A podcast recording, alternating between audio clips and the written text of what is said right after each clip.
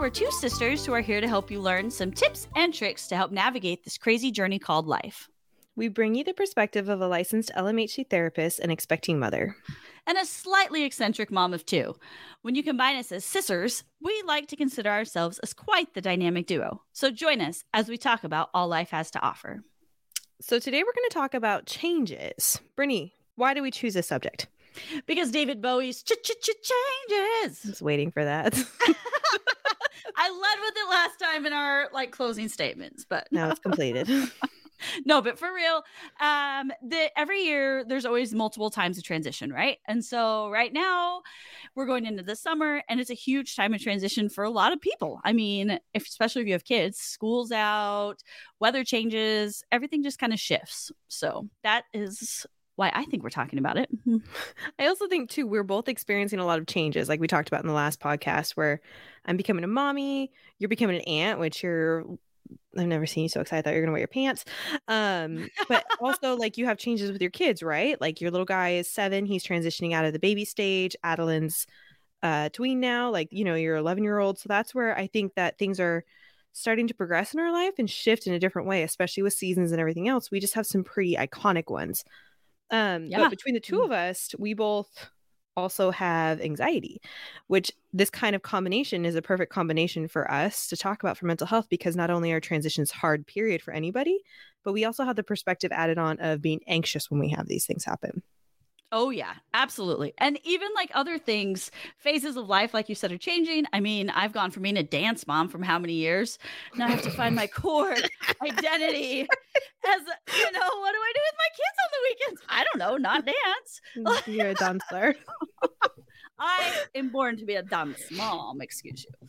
But, but, I think this is the beautiful thing about life is there are so many nuanced changes and transitions that we have to get good at learning to handle what life gives us, right? And that's a part of what we're talking about everyday mental health, which is are we aware of what we're feeling and why we're feeling it? And when we have so many things come in our lives as adults, like I don't know the last time my life hasn't been changing as an adult, you know, like little kids, I feel like there's more iconic moments and it's slower, but as an adult, they're constantly rapidly going, especially when you introduce having kids and other people in your life. And that's where being able to kind of learn how to navigate these transitions can be really helpful for all of us. Yeah. All right. So, as we we mentioned kind of the seasons and just phases of life, what are some general things that you think might be changing for the majority of the population right now in the United States per se. Mm. Well, it's really interesting too because we always know our busy seasons and it's always a transition seasons as therapists right? So i have this trend um, my husband and i like to do a bunch of vacations in july. July is our down month because there's not really transitions for people. Everybody's going on vacation. Everybody's having a fun time. So it's the seasons of anxiety comes out and transitions come out heavily and fall. Like school starts and that's where everybody's kind of fallen apart a little bit. I don't know if that's the best way to word it, but you know, like it's just it's a, a chaotic time and there's a lot of new and a lot of transitions, especially if you have school age kids. Fall seems to be a big triggering season for a lot of people though. And then you go into the holidays and then things kind of dip for a second, but then we go right back in January to transitioning to depression. And that's where it's interesting. The seasons really like almost regulate us. And then in spring, people kind of come alive again. Their their stuff goes down. So in April, we I take a little bit of a dip. Don't people don't need me as much. We go back up again right as school season's ending. I work with adolescents, right? So this often tracks a lot with the school schedule. But then as finals come around everything else and they're going into summer, then I peak again and then we go right back down. So you can really see this pattern of how mental health is influenced based off of honestly seasons and what's happening in our lives, holidays and school starting or work schedules or things like that, a lot of us kind of circle around the same seasonal stuff. Yeah. And so these are things that we can sometimes predict, right? Like these yeah. things will happen every year. I'm it's not the end of, you know, a sudden trend or anything like that. This is on the calendar. Yeah. So what are some ways that we can help prep these transitions? Mm-hmm. I think first being able to name it is huge. So for us, we were always taught in grad school you're going to have seasons of busyness or not and based off the population that you specialize in they're going to vary. Like i told you my my heavy season is fall um, which is when i'm having my baby which is crazy that we chose to have a baby in fall. But fall is heavy and then um parts of winter are really heavy for us, right? And knowing when it's coming, I can prep for those. I know, okay, this is going to change. So summer is like my downtime. And when you're in your downtimes and when you're in those zones where things are easier, you can kind of learn to breeze and take things easier. And then when you're revving up, that's your time where you're almost like gaining the strength to go and get overwhelmed again. Does that make sense? Yeah. So that's where I feel like I really build and work with transitions because I'm prepping myself. I'm foreshadowing, okay, I know this is probably coming up. If you know it's coming up, prep yourself for what you know and do the work. It's kind of like that old the hen and the cricket parable. Did you ever remember hearing that when we were little? Is that the same as grasshoppers and the Yeah, bug mm-hmm. life, yes, where they okay. prep for the season. Yeah. Yeah. Um, okay. One is like prep for the season, and then the other one is like just living life as it's going along and just waiting for things to happen. So when we're in our down season, life is good. We should prep for when we know that things are going to transition and change and have some of those builds so it's not as hard of a hit as when it does hit. Does that make sense? Oh yeah. So we're like the little ants who are storing all of our grain in the ant hill. So when winter comes, we're ready. And we don't have to raid anybody's ant hill. exactly. The wisdom of Bug's life. Love it. Okay, yeah. so you mentioned there the prep and the foreshadowing. Um, I know that as a parent with young kids, especially a son who's ADHD, that this has been very important that we have to foreshadow and prep him and say, "Hey, mm-hmm. these things are going to happen and this is going to change." And we deal with a lot of that anxiety kind of up front. So then when he hits it, he's ready. But what are mm-hmm. some tricks and tips, I guess, that you have for people who maybe haven't done this for as many seasons yet? Yeah. So I think age is really big on knowing your audience, right? So if we're dealing with, usually we kind of separate it like 10 and under are usually fairly kind of i mean they, there's big mile markers every year but they're closer in age for developmental patterns right so 10 and under we usually give tips like um do visual reminders or organization things like visual calendars so they know what's coming up tell them ahead of time when you're doing and we can talk about like micro transitions too like right now we're talking about big ones but like little transitions so if we're talking about day-to-day transitions with your little guys um you can do things such as like okay in 10 minutes we're doing this in 5 minutes we're going to do this like give them kind of a three strike warning system right? Where it's oh, just yeah. remember mm-hmm. we're transitioning from this to this. Okay we're going here to here. Remember this boundary remember this thing. But having a lot of visualization things um tangible like tools if you know like the, like do you remember the speaking stick or the talking stick Oh yeah. Yeah. if you have the talking stick, um, those actually do work though. Like if you have this object, you know that you're in this zone, or if this pillow is out or this thing is out, we know that we're doing this specific activity at this time. Because what we're trying to do is engage a lot of that brain system in order to help it register this is where we're at, this is what we're doing, and this is how it's changing. So, decorations for holidays help kids transition a lot, which sounds crazy. I love decorating just because it's fun. But if we're doing a bigger transition in the season, that's helping you to see, okay, this we're now going from summer to to fall, and you know, transitioning yeah. that way. Yeah, and like you said, on the day to day to make sure that we're having those micro transitions for my kids. One silly thing we do if it's time for schoolwork at home is we turn on a flamingo neon light, and my kids know that this is time for school and this is time for our learning. But it's so stupid. But at the same time, they're like, "Oh, who's turning on the flamingo light?" but it also gives them a mile marker and something to look forward to, which it builds that reward pathway system that you were looking for. So instead of creating fear of change and discomfort with change, you're creating excitement and happiness. So it's it's rewiring re- rewiring, that's a hard word. Um the brain pathways, right? What's happening is you're making it so it is excited and they are engaged with it and they get that dopamine release versus if you're making it scary or uncomfortable or or abrupt then it becomes associated with fear. And that's where you're triggering different parts of the brain in order to handle transition well. So if you handle the micro, every day to day transitions, they're going to be better with the bigger transitions because you're taught them how to do it on a low level. Yeah, they're getting those initial coping skills that they're going to need. Yeah, and they're having it modeled every single day so that when a big thing comes, it's not as earth shattering as when those little things were happening, right? Because those little things taught them they still have that safety net, they still know what's happening, and you still have a background for them. Yeah, which is so important. So yeah. I guess this goes into the next point we wanted to talk about, but are how we can help them transition with known objects and how that can be part of grounding them to make sure that they know that they're safe despite these changes. Yep. So Eh, these known objects can be anything. For my PTSD clients, we use something called a grounding thing. Like PTSD is a bigger mother version of anxiety, right? So that's why I go to that one because if it works for PTSD, it's going to work for all the other ones usually. But if you have a grounding object, it really helps them to be able to know that I'm safe and secure. So our grounding off- object in the office is Koa which Koa is a great one. Oh, That's my oh, dog, yeah. right? We'll have to feature him on Instagram so people can make sure they can visualize this sweet boy. he's pretty fabulous and he's so snuggly. Um, but he is their known grounding object. If anything changes in our office, like I moved offices two years ago, everybody knew that like Koa would still be there. Everybody knew that like certain objects would still be there. The transition was big for some of my clients because it was a huge location change and it was a bigger office and all these other things. But knowing that known objects from the past office to this object office were staying, as well as um the key part, which is their groundings person, right? Koa was going to still be there as well as me, but I like to brag, like brag about Koa there. really help you when Koa's there. He's so cute.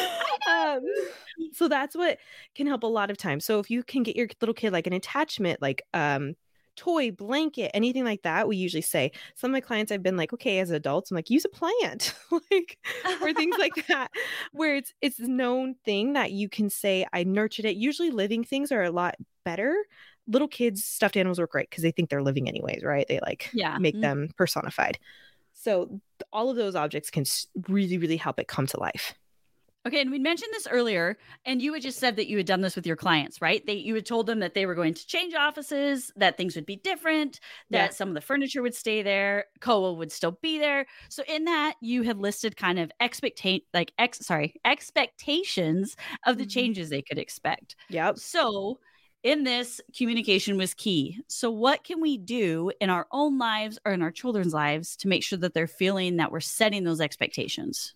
I think the first off is being open about what you're feeling too. Because if you can name what they're feeling, a lot of times little kids really can't name what they're feeling, right? They just know that there's stuff going on and they don't like it and it's uncomfortable.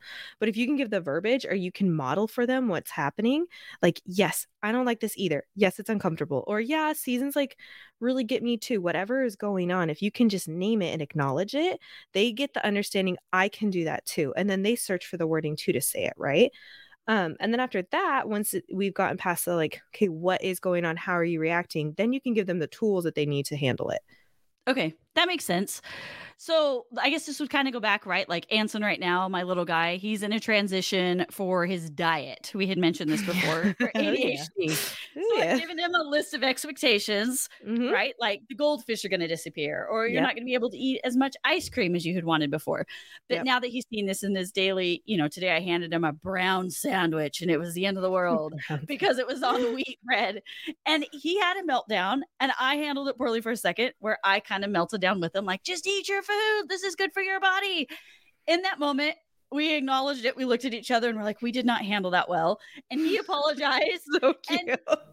And, and he came up with a solution. So, I mean, we're seeing some of these skills come up, right? Like he said, I don't want to eat that brown grilled cheese. That's weird, but I will eat the beans. yeah. So, is That's that kind of what we're so looking cute. for here? That's exactly what you're looking for, especially with a seven year old. It doesn't mean we're not going to avoid all the big tantrums, all the big motions. What we're trying to do is prep them so that when they're our age, they have the full tools and equipments where they don't have to have a breakdown, right? But right. even then, like if you have a breakdown, it's about finding the solution, not about avoiding the initial response to it, which is exactly what you're doing with your little guy, where he can say how he's feeling, say like this is uncomfy, I don't like this. This is the worst, pretty much is what he's saying, like gross brown bread. But then he can come alive and still say, "Okay, I'm going to find a solution to fix my problems." And that's exactly what we're trying to do at the end of the day because you can't avoid uncomfortability. It's right. about going into uncomfortability and saying, "I can still be empowered to to solve this and not avoid it." Yeah, and come up with a solution when things are changing. Hmm. Yes. And I think it's really of- important to know even though we're talking about some neurodivergence, meaning like a kid on the ADHD or that has ADHD or kid on the spectrum or anything like that, they tend to have more anxiety. These things work for everybody. Like these skills should be used for everybody just to make life a little bit easier, right? Like to transition. And hold up there for just a second. You said neurodivergent, and for not everybody may know what that word means. So, what does neurodivergent mean? You ready to get nerdy here for a second? sure. I love nerdiness. Okay, so neurodivergence is basically just saying that there's a certain specific pathway that our brains usually, as a mankind, right, has wired for us. So they notice that there's typical road pathways and typical ways that the brain functions. So it's almost like a roadmap. If we were to look from Washington to New York, there's usually a pretty specific highway and roadmap that you can take, right? Right. With neurodivergent people, so like me and you qualify as neurodivergent because our brain is rerouted different with ADHD. What happens is that road that we're talking about from Washington to New York has this construction in the middle of well, it. Yeah. And we end up down in Texas and back in Oklahoma for donuts and yeah, back up. Mm, mm. I want to go to Montana. They have cool parks. Oh, excuse me. Hawaii. That's exactly right, though. That's how our brain works. And so, what we're looking for with neurodivergent people is just their pathways and their brain wiring varies from what is atypical. Atypical just means what is commonly placed for a n- normal brain without other like um pathways created. Does that make sense? I'm trying to like yeah. so things like anxiety, ADHD, autism. Anxiety doesn't necessarily qualify since a mood. Um, we're oh, looking okay. for like brain functioning disorders. Okay. Does that make sense? So like autism has yeah. different wiring than you and I have. They see the world different, their sensory system is different, their um, emotion regulation skills are different, sometimes logic is different. What ADHD qualifies as for neurodivergent is just because it's in the pre like the front part of your brain, the prefrontal cortex, uh-huh. it over stimulates. So it's just overactive and it tends to have a different ability to sort information than other brains. So like you tell me and you to go do the laundry and we sit there and stare at Laundry Mountain and be like, I don't want to touch. Uh, yeah. Yeah. Funny story about Laundry Mountain. I think I told you this one, sister. but one day my daughter went and she was looking for socks, right? I think she probably wanted blue socks or whatever.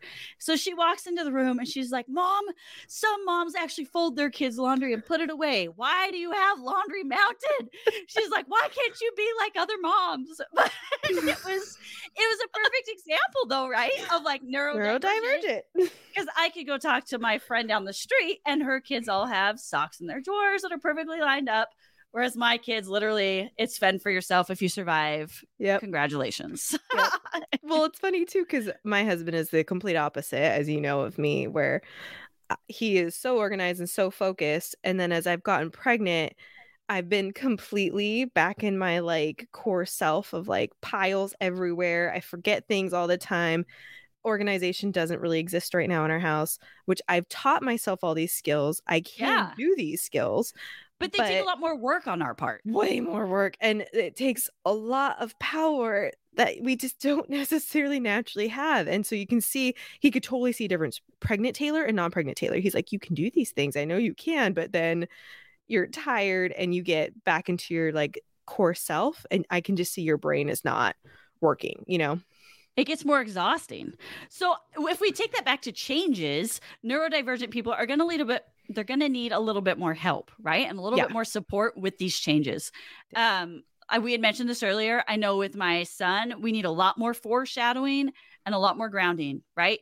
Uh, if I'm going to go change his room, I have to tell him all the things are going to stay the same. Or changing his ADHD diet, I have to tell him you may not get goldfish, but you still get to eat I don't know, uh, all natural popsicles. And that was a win for him. Is there any other things that we need to kind of factor in if we're dealing with someone who's neurodivergent, such as autistic or ADHD? Okay, I'm thinking now. I'm not. I'm just the way that you were. I just kept comparing your two kids. So think about it with Adeline versus Anson. We okay. have a pretty Adeline prevents very or presents very um atypical. Like she definitely doesn't really have she's more anal than anything. like she's oh, not. Well, she's, she's just high strung with anxiety, and yeah. that's what. Yeah, I was like, she's yeah. just she's just like very much a perfectionist, and she's just on top of it, right? Versus Anson, and how you've had to parent the two is very different. Adeline, you can be very chaotic with. You can like change up the schedules and things. And she would adjust and flow with it fairly well, even as a yeah. child, right? But even then, we would notice um, with Adeline at one point, it would be too much, and then she would need more structure in her day to day life. With neurodivergent kids um specifically even us like we need more structure than we like me and I hate structure. that. I know. Yeah. Admitting that we need structure. But yes, continue. Um, planners are our best friends like literally like my husband everybody comes to my house and they're like whoa you have like a board on your wall that has a menu on it and i'm like yeah the only reason we have a menu on our wall is not and everyone's like that's awesome and i'm like no it's because we literally won't eat real food the whole week because i won't know what we're eating and it I won't have groceries for that. I live Um, off of Google reminders. so- Exactly. yeah. So any structure that you can create for yourself, any format that can be repetitious, placed rituals or schedules are awesome. So what I mean by rituals is like place like routines in the mornings or repetitious cycles that you have. We hate those because they're boring, but we need those because we thrive. So my my getting ready routine hasn't really changed since I was 15 or 16. Um, like makeup, hair, and all that stuff. My going to bed routine is the same for as long as I can remember. And if I need to put something like when I started taking prenatal vitamins or something like that, I put it in those routines because that's the only way that I can make sure that I consistently stuck with something. So with neurodivergent kids, that is your gold money. If you can keep things as routine and regular as possible. Even like time zones. I hate going to bed on a bedtime, but my husband notices I'm less grouchy if I go to bed around 10:30. so I usually go to bed around 10:30 to 11, right? And it can Yeah. flex within the hour, but keeping things in zones is what we call them. Keeping them where it's regulated to a zone really really will make your neurodivergent kids shine. Okay. And as we're transitioning into such things as like summer and then even after that fall, I think it's important part of like the education principle that our family does at home mm-hmm. is where you stay on a standard morning routine. So yeah, you need one thing that stays even in your summers. Yeah. So Yeah. even though we know bedtimes are going to be later, we Yep. know in the mornings that they're going to do A, B, and C, and these things will not change. Yep. And I think that helps. Like, eh, you know, my little guy, Anson, will know I am still going to wake up and I'm going to watch my morning show and eat breakfast and, you know, do these other things. Yep. So he knows that's consistent. Yeah, and I think one thing I've noticed, I don't have any studies on this one, but I, I have noticed this trend of because things are so chaotic and flexible in summer, which is fun. Like so, I love summer where you get to go and do whatever you want at night and stay up late. And I'm horrible at that. I change it like, oh, we're going paddleboarding and then we're getting milkshakes. And yeah. mm, Oh yeah, you use crazy girlfriend. But Yeah. as as we're transitioning on things, it's been really interesting to watch. I've noticed that's those kids have the hardest time going back into a schedule unless they have mile markers in their days, like what you're talking about. So if there's some consistent form of routine in their days, those kids tend to develop a lot more anxiety or a lot more stress when they're going back into the school year. And that's where I'd say if you're trying to keep a balance for things, definitely keep a core base of your day. Like I suggest like keep your morning routines as basic as you can, but as as normal as you can. Make sure there's a point in the day, and it, this doesn't have to be the same hour, right? It's just you need to make sure every single day there's this point in your day where you're turning. On vacation, it's gonna be different. They already know that, but Yeah. at home when you're living day to day, where it's the same. Like lunchtime is usually people's time, where it's like, okay, we're checking in. This is lunch. We're doing lunch right now. And then dinner time. Okay, we're doing dinner time. So then they have three points of their day where they feel solid and normal. But if you don't have Yeah. those, then it gets a little chaotic. Oh, 100%. This year with Anson, that's one of my goals to keep him with his, you know, touchdown times. Yeah. I don't know. No, but I, uh, yeah, I was like, I don't even know what like base zone safe. I don't even know what to call them, but I just know they're like those golden zones where it really does help regulate your cage. You're gonna have a lot less mental breakdowns in the summer and a lot more fun with them if you keep certain things safe. Yeah. All right. So here's another thing. I know a lot of times is that as parents and as women, especially, we seem to put a lot of pressure on ourselves, right? To Mhm. make sure everything's going right and to make sure we're not totally ruining everything. Um, so I think it's important to note that the only time we need to really worry is if it's a bigger change, right? So what would bigger changes be like moving, divorce? Um, I don't, what are some other ones? We usually classify seasonal grade changes, like moving up in school. Um, sometimes getting a new family member, like if you have a new baby, dog, um, things like that. If you're moving houses, like you said, lost of a loved one, anything like that, anything that's really going to alter that child's sphere and um, like sphere by like circle or day-to-day life in a significant way we can consider that like a big transition like if a pet dies or something like that or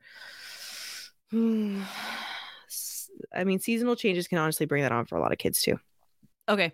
So when should we worry? Like, when should we really be like, okay, this is really hard on my child? Like, I've done all these things that Taylor suggested. We have our, you know, touchdown Mhm. base camp times during the day. We're all, you know, giving them expectations. When should we worry? When is it more than just transitional anxiety? I think that that's a really good question for you to answer first because we look for different things clinically, but I like it when the parents come to me and I'm curious, what's your worry point? I guess, well, we had gone to a pediatrician. We had mentioned earlier that my daughter has anxiety. And so she had said it's too much and it's permanent when it be like is affecting their day to day life. And I think that's where it's like ingrained in my brain is we Mhm. have more of a problem if it's affecting them daily rather than just, I don't know, like Anson's mad at the brown bread. Yeah. Like, okay, Yeah. you'll get over it. You'll get used to the wheat bread. Yeah. But Adeline was having a hard time daily. Yeah. Is that So what we look for, and that's a really good like core rule to live by, and it's going to vary for parents based off family lifestyle and how much they can take of it. But what we're looking for is is it inconveniencing the client's life? Is it making them um, disabled or lack of progress for their development? And is it overall consistent? We're looking for consistency. So if you give me pockets where your kids have mental breakdowns, like yo, that's a six year old. Like, you know, like they're Yeah. gonna have tantrums, they're gonna have problems. That's being a human and experiencing your emotions. That's great. But when it's always all the time, then it's like, okay, your body can only have so much stress on it. Like little people and big people, we can only deal with so much stress and um that anxiety feeling, which we're talking about like worry, overwhelmed, that fixation on control, fear of unknown, all these things, right? When you're in that zone all the time and only think about that, your quality of life significantly dives. And that's why your doctor's advice of like when it's affecting their day to day life, that means your quality of life has gone significantly down, right? Because you're trying to manage this one fear every single day, all the time. And that's when we say, yeah, you need professional help at that point. Then it's too much.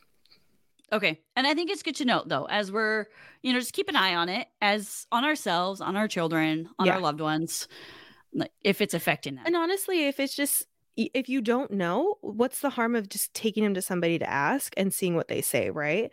And that's where I think there's you can learn a lot just by like some of my clients come in like 3 times and all they need to know is a base core of how to manage some of these things and transition their kid developmentally.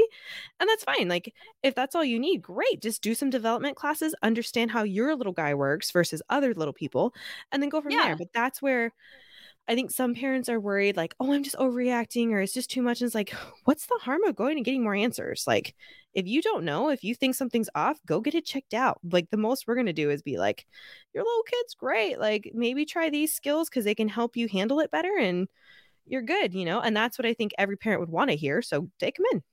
Yeah. I remember uh, a couple months ago, I know I had a friend that her daughter couldn't make the appointment, right? She was set up to go see a therapist. She wasn't even going to be able to make it at that time. So rather than cancel, the mom said, I'm going to go take that appointment and I'm going to go ask questions and I'm going to learn how to better, you know, support my daughter through her challenges. Yep.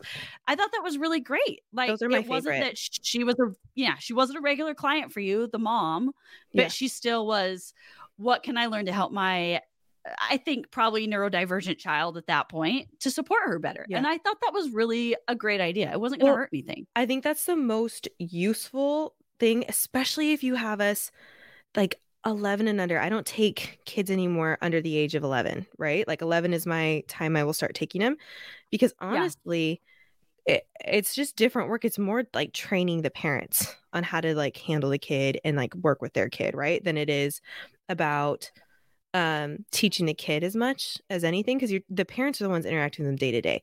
So when i have parents come in and actually ask me how to like approach something or work with something love it because they're going to be the therapists at home. They're going to be the ones guiding it. So the more that you're asking questions and trying to figure out how to work with that transition what's the harm? It's going to literally just help you. I never have seen really any harm come from that one Yeah. And I know with our therapist right now that Anson goes and sees, that's been one of my favorite things is Mhm. helping him with these changes. And Anson will take half the session and I'll take half the session and he'll prep me to be that, you know, mock Therapist. therapist at home Yep. to deal with these changes. Like this Yep. week, Brittany, you need to do this and let's come back and let's see how it goes. Or, you know, Yep. and I love that. Because you Um, learn so much too for yourself. Like it's not just for him. You're like, oh, well, that worked for me. Like you've come back so many times. You're like, hey, does this work? And I'm like, yeah, do that. like, Yeah, like keep a don't. schedule. who knew? Who knew? That's the key to success. so, as we are wrapping up this episode, if you could sum this up, maybe in the top three things you would say are the best way to support ourselves and our loved ones as we transition to summer and fall in turn. I think number one is owning where you know you're uncomfortable. And that's where a lot of us are not good at, is just being real at like, am I uncomfortable or does this stress me out more? Right. In the seasons. And I think that's one that I've like been struggling with because like if we go with my big transition is having a kid. I'm like, okay, I don't want to like undersell myself or not be as confident as I could be in being a mom. But the moment that I can acknowledge, okay, these areas, like I don't know what I'm gonna do with no sleep. Like I'm a person with no sleep or no food or things like that. Like the minute I can own that is the minute that I feel more empowered to be able to take on that transition. So first one I think would be identifying where are you uncomfortable and where do you tend to avoid the most? What transition Okay. do you like dread the most? Second one I think would be oh goodness, you're making me like dig in my brain here a lot. I think the second one would be um, really just making sure that you have a schedule laid out and a ritual laid out for yourself, meaning do you have those touch points in your own life? Do you feel like you have check in times and check in points to really help you feel settled? And the last one, I think, would be create a plan, create ways that you know help you de stress and cope with certain situations. If you know fidget items help, if you know, like, like I said earlier, Koa is my buddy. So whenever I'm doing something new, Koa's there with me, like podcasting. Koa's in my room right now. Does that make sense? Anything that Yep. is your grounding object that makes you feel empowered, incorporate that into your plan. Okay, and what's your third one? That was Did my get third. all three? Yeah, that was my Oh, okay. So let me sum these up again. Our first one was say acknowledging what we're uncomfortable with. Yes. Our second one is keeping a schedule. Mhm. And our third one was having a grounding object to make sure that we feel empowered. Yes. All right, we can do this. Uh, the schedule is still my biggest hiccup, but we can do this. I think we'll always struggle with that one. I get told once a week by my husband, "How's your schedule going?" And it's usually a mess, so it's fine. Yeah. And that But was it's a skill my that first building. marriage compromise. Yeah. Keep a planner. No, I don't keep a planner. Who do you think I am? what planet are you on? okay, I love this. And I feel like we can go into these seasons a little stronger now, right? Because we are prepared for the ch- ch- ch- changes. yeah, it's also feeds right into anxiety. What we're gonna do in the next, um, I don't know, we call them like sections, episodes, groupings.